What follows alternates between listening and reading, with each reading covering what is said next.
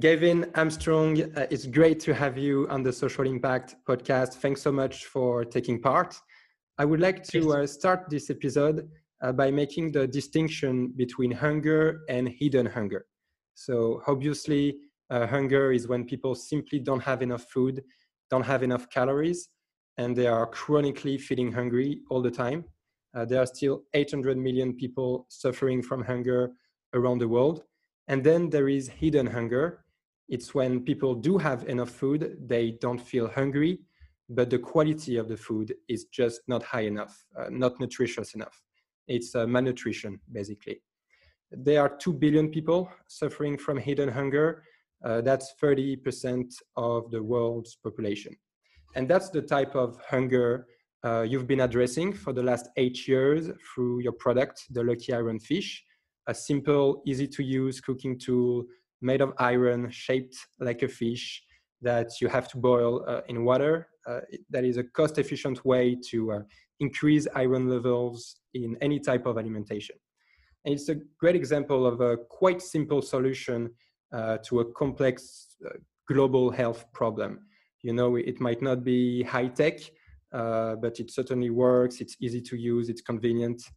Um, before we talk about your journey as an entrepreneur and the origins of uh, the Lucky Iron Fish, I would love for the audience and for myself uh, to get a better understanding of what iron deficiency is, uh, what anemia is, um, what are the facts we should know. Yeah, well, thank you very much for for having me on. Um, and it's uh, it's great to be able to talk about my passion, hmm. uh, which is the lucky iron fish. Uh, iron deficiency, quite simply, is when your body does not have enough iron. Uh, iron is the most uh, essential uh, nutrient that you need. it creates hemoglobin and red blood cells, which carry oxygen around your body. So without iron, your body can actually suffocate. and anemia is just chronic iron deficiency. Uh, iron deficiency can cause symptoms that range between uh, headaches, dizziness, fatigue. You can faint, mm-hmm. uh, limited cognitive development in children, uh, but it can make you more susceptible to other diseases. Uh, and in, in, some cases, it can actually lead to death. And so it's quite a, a serious problem. Okay, got it. Well, thank you for, for this intro on, uh, on what it is. Um, it's my understanding that pregnant women and children are more keen to uh, suffer from the effects of anemia?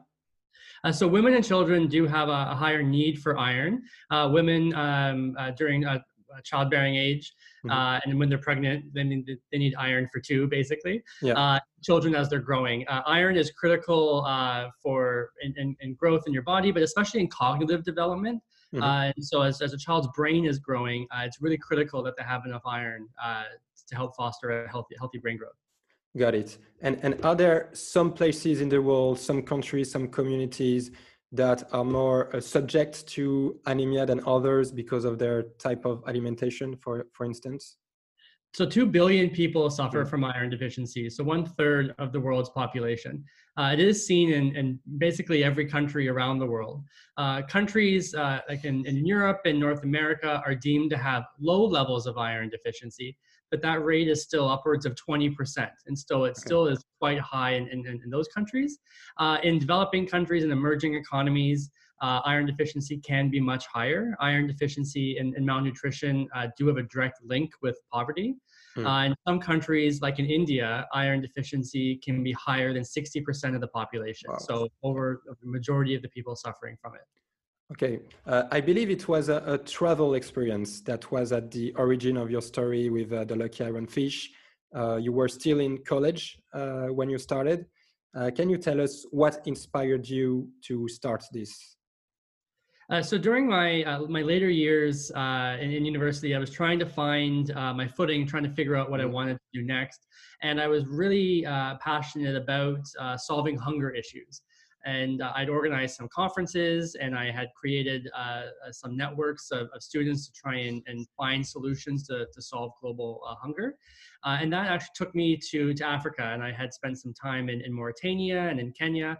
Uh, and I was focusing on on food delivery and, and fundraising for food. And uh, though it's it's very important to have food, as right. you said at the beginning, 800 million people uh, go to bed hungry every day, but uh, hidden hunger is in the billions of people. Uh, and when I became aware of this concept of hidden hunger and that it wasn't really getting in the spotlight as much mm-hmm. as hunger, um, I, I, decided that that should be an area to focus on. And then in, in, digging into it, I found that iron deficiency was the largest form of hidden hunger. Um, and that work was being done in Cambodia on fortifying meals with, with iron to be a mm-hmm. So I uh, met with some researchers at my university, uh, decided to do my PhD on this on this uh, concept. Mm. working with another student uh, named Christopher Charles and taking his original work, uh, was able to develop the concept we have today, which is the lucky ironfish. Quite interesting. Uh, I don't have a PhD. I didn't go to college, but I can imagine going after a PhD is like having a full-time job, right? In in terms of efforts. So so it's quite uh, well played. You know what you did, uh, combining the two projects. So you used your PhD uh, in order to start your research and to start your journey as an entrepreneur. And you know, at the end of the day, uh, you have your PhD, and uh, I believe you were also well advanced on your project, uh, which was a quite uh, clever, clever move. Uh, yeah, I, I, did an interesting approach where I commercialized yeah. uh, at the same time as doing the research because I wanted a part of my thesis to be on uh, creating a sustainable business mm. and social business. So I was sort of like having two jobs at the same time, yeah. but they were intertwined. So it was it was hard, yeah. but great. And and regarding the the early journey, uh, what were the the early struggles, or you know the process of creating a product from scratch? Uh, I believe a lot of testing was involved. How much and how did you raise money to do all the testing and to create the first batch of, of the product? Well, so the the, er, the first uh, problem that was encountered, that Chris encountered, was uh, that an iron disc uh, was added to, to the liquid to try and mm. fortify the meal. And though it was scientifically effective, uh, women said it looked like a piece of garbage that the, you know we found on the side of the road. No one wanted to cook with it. Uh, so after some research, it was discovered that a symbol of a fish is a symbol of luck in Cambodian culture. So by shaping uh, that disc like a fish, women suddenly wanted to cook with it because they thought it would make them them healthier. And that's why i can show you this is this is the product we have today. So this is now what it looks like. Awesome. Uh, that's the fish. fish yeah.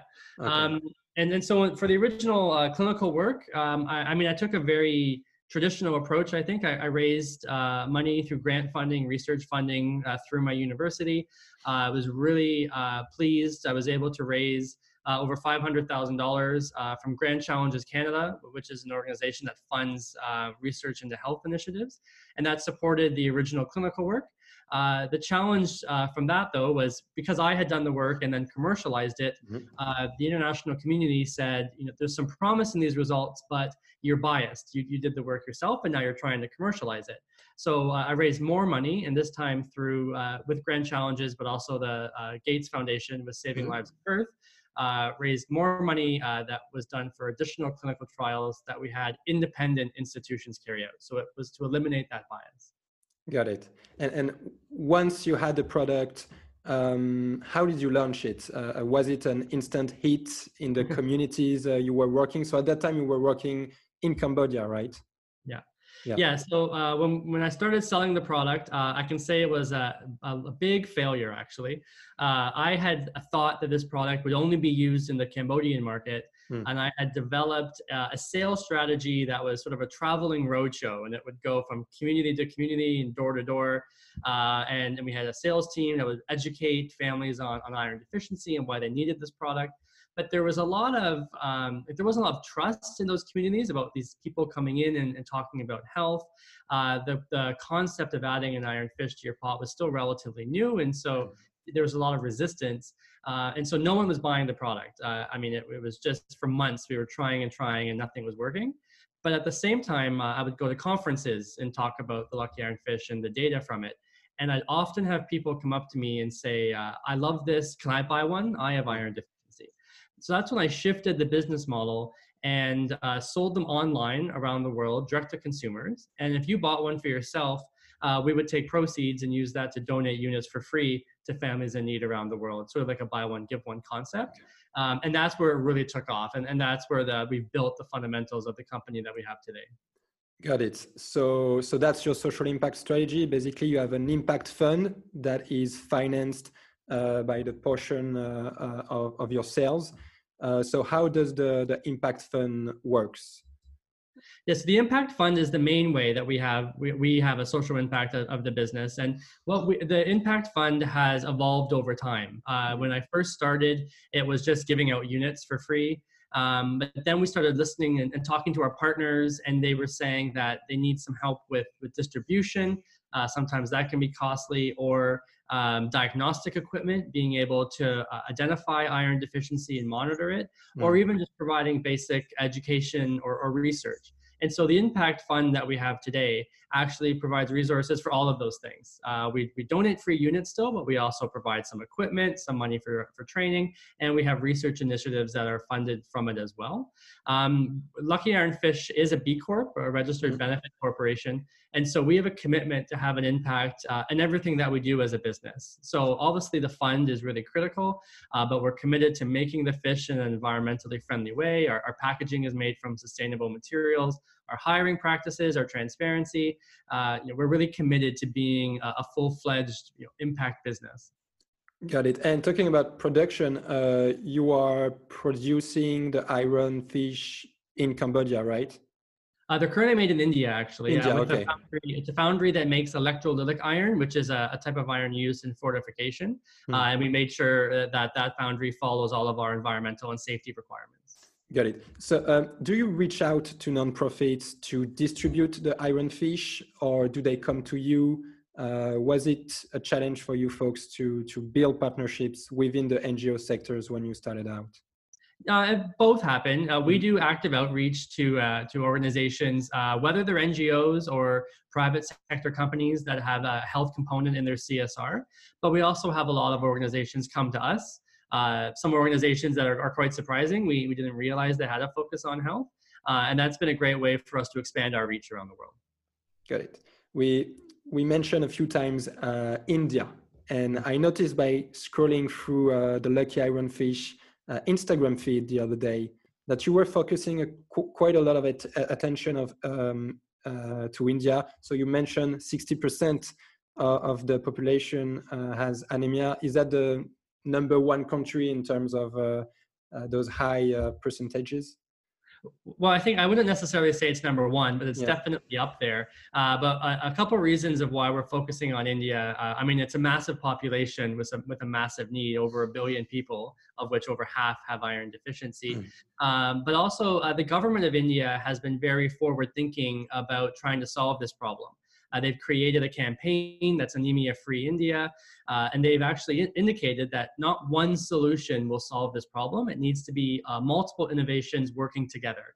And that's the approach that we take at Lucky Iron Fish. We don't think that we're the one, the one single thing that's going to end iron deficiency around the world. We think we can play a really critical part in being a part of that solution. Uh, so with the government willingness and with the problem being so large, uh, we felt that it was an area we should focus. Got it. And I believe you have a specific product for the Indian market that is not the fish. Yeah, so the Lucky Iron Fish has now been sold in over 80 countries, uh, and only one country didn't like the fish shape, uh, and that was India. Uh, with a very vegetarian population, uh, women were hesitant to use even a fake fish. Uh, and so we did some research, and we developed the, the Lucky Iron Leaf. Uh, it's the exact same thing, but it, it looks like a leaf. Got it. does the leaf has any signification in, in India or just organic uh, symbol? Yeah, the, the leaf shape that, it, that it's modeled after is the tulsi leaf, uh, which is a leaf that has uh, health properties and is, is known um, in a lot of uh, folklore throughout the country. Um, and it also is important for us because the surface area is still similar enough uh, to the fish that it will release a consistent amount of iron per use. Uh, we call it the iron leaf globally, uh, but in India, it's actually called the Shakti leaf, and Shakti means power. Uh, and so it's the lucky power leaf. Got it. Uh, I, I, wonder what you were doing for iron, the iron leaf, the iron uh, fish. Could you do it for other nutrients? Uh, is the product itself replicable to other deficiencies? Can we imagine one day having the lucky zinc fish, for example? Hmm. Yeah, it's a great question, and it's something we're looking into right now. Uh, now that the Lucky Iron Fish has a pretty uh, strong presence globally, uh, I've got a great team that are dedicated to advancing uh, that cause. So I would like to go back to some some of the research roots and, and look at different uh, innovations. Mm. And as we as we start to live in a, a post-COVID world, uh, yeah. one of the things we're hearing from our partners is uh, the, continuously going to health clinics to pick up supplements or, or other solutions uh, is not really ideal. And there's a lot of uh, stigma now around, around traveling to health centers. And so if we can have solutions that are left in the home that can be reused for multiple years, it prevents that, that uh, constant contact.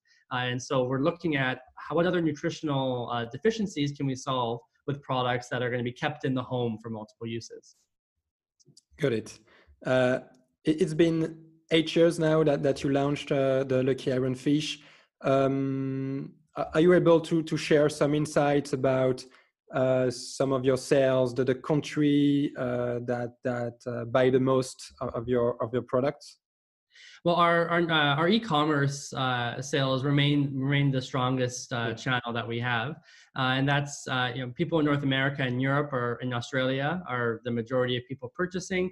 I think that awareness for iron deficiency is growing mm-hmm. and that people are looking for natural alternatives to to try and uh, try and solve that problem for themselves. I do think that the the impact fund component is um, is a something that comes into the decision making process when someone buys it. People like that when they buy a product for themselves, someone else is going to be able to use it because they both are suffering from the same mm-hmm. condition. Mm-hmm. Um, we are focusing on, on growing the, the NGO and government sales, uh, and, and, that is going well. And we're hoping um, we're hoping to see uh, our growth take off with that channel. Okay, um, uh, iron iron uh, pills, you know, have been around for quite some time. Uh, can, can you tell us how the, the your solution is quite disruptive if you compare the the pills and and your solution? Yeah, and, and, iron supplements, you know, they do work, uh, and that's why they're that's why they're the main go-to solution for iron deficiency. Um, uh, and, and there definitely is a place for them in in the, the plethora of options available. Uh, but when we look at the Lucky Iron Fish, because it's reusable uh, for five years, uh, over time it's actually a fraction of the cost of other interventions, uh, because one family can use it every day for five years. Um, it, it, also doesn't uh, change the taste, color, or smell of the food it's cooked in, and there are no negative side effects reported uh, when using it. And so in our clinical trials, we have seen a compliance rate upwards of 90% uh, of, of the iron fish, which has been higher than, than other solutions which we've compared it to. Uh, but again, our approach as a company is that we believe uh, we should be a part of the solution, not the mm. only solution. And so I do believe we can work alongside other interventions like iron supplements uh, for certain certain circumstances. Yeah. Well, uh, Gavin, thanks so much for your time for for sharing uh, those insights on, on uh, such a big uh, the one of the biggest global health challenge. And uh, yeah, you know, you I feel like there are not a lot of people talking about about it. You know, I honestly didn't know much about iron deficiency last week uh, before I hear your story and I start uh, uh, doing some research for this interview. Um, what else are you working on in 2020? What, what, what are your goals for, you know, the, the next five years? Uh, so it's our goal uh, by the end of 2020 to help improve the lives of a million people, mm. uh, and, and, we're close to that number, but we still we still have a bit of work to do. So I, will be focused on the rest of the year uh, with our team to, to help achieve that. Um, and in, uh, in the next few years, I, I do think that this uh, Lucky Iron Fish or the Lucky Shakti Leaf um, can play a part in government uh, uh, government programs to and strategies to yeah. alleviate iron deficiency. And so I hope that uh, we we get some uh, make some success and inroads with governments to offer this pro- uh, product. Got it. That's the big next step for for you folks to uh, to have more social impact. Got it. Uh, Gavin, luckyironfish.com. I believe it's the right place to uh, to find your products. It's available in 88 countries uh, anyone can purchase a, a, lucky iron fish or leaf uh, to boost their iron levels and to support uh, what you're doing with the, the non-profit side of, of the business. Uh, thank you so much for your time. And uh, yeah, that's it. Do you have a final word to conclude the, the episode? Uh, well, I hope you do check out the website, luckyironfish.com, because you can help us put a fish in every pot. Awesome. Hi, folks. Erwan Quinat here. Thanks so much for listening to this episode. It's still a very new podcast. If you like it and if you'd like to support, please feel free to connect with me on LinkedIn, Erwan Quinat, and follow the Social Impact Podcast LinkedIn page. The show is also available on YouTube if you want the video version. just search on YouTube the Social Impact Podcast and you will find my channel. Uh, please uh, feel free to subscribe as well there. That would be a tremendous help for me to keep recording episodes and talk with successful social entrepreneurs every week. More to come. Keep in touch. Thank you.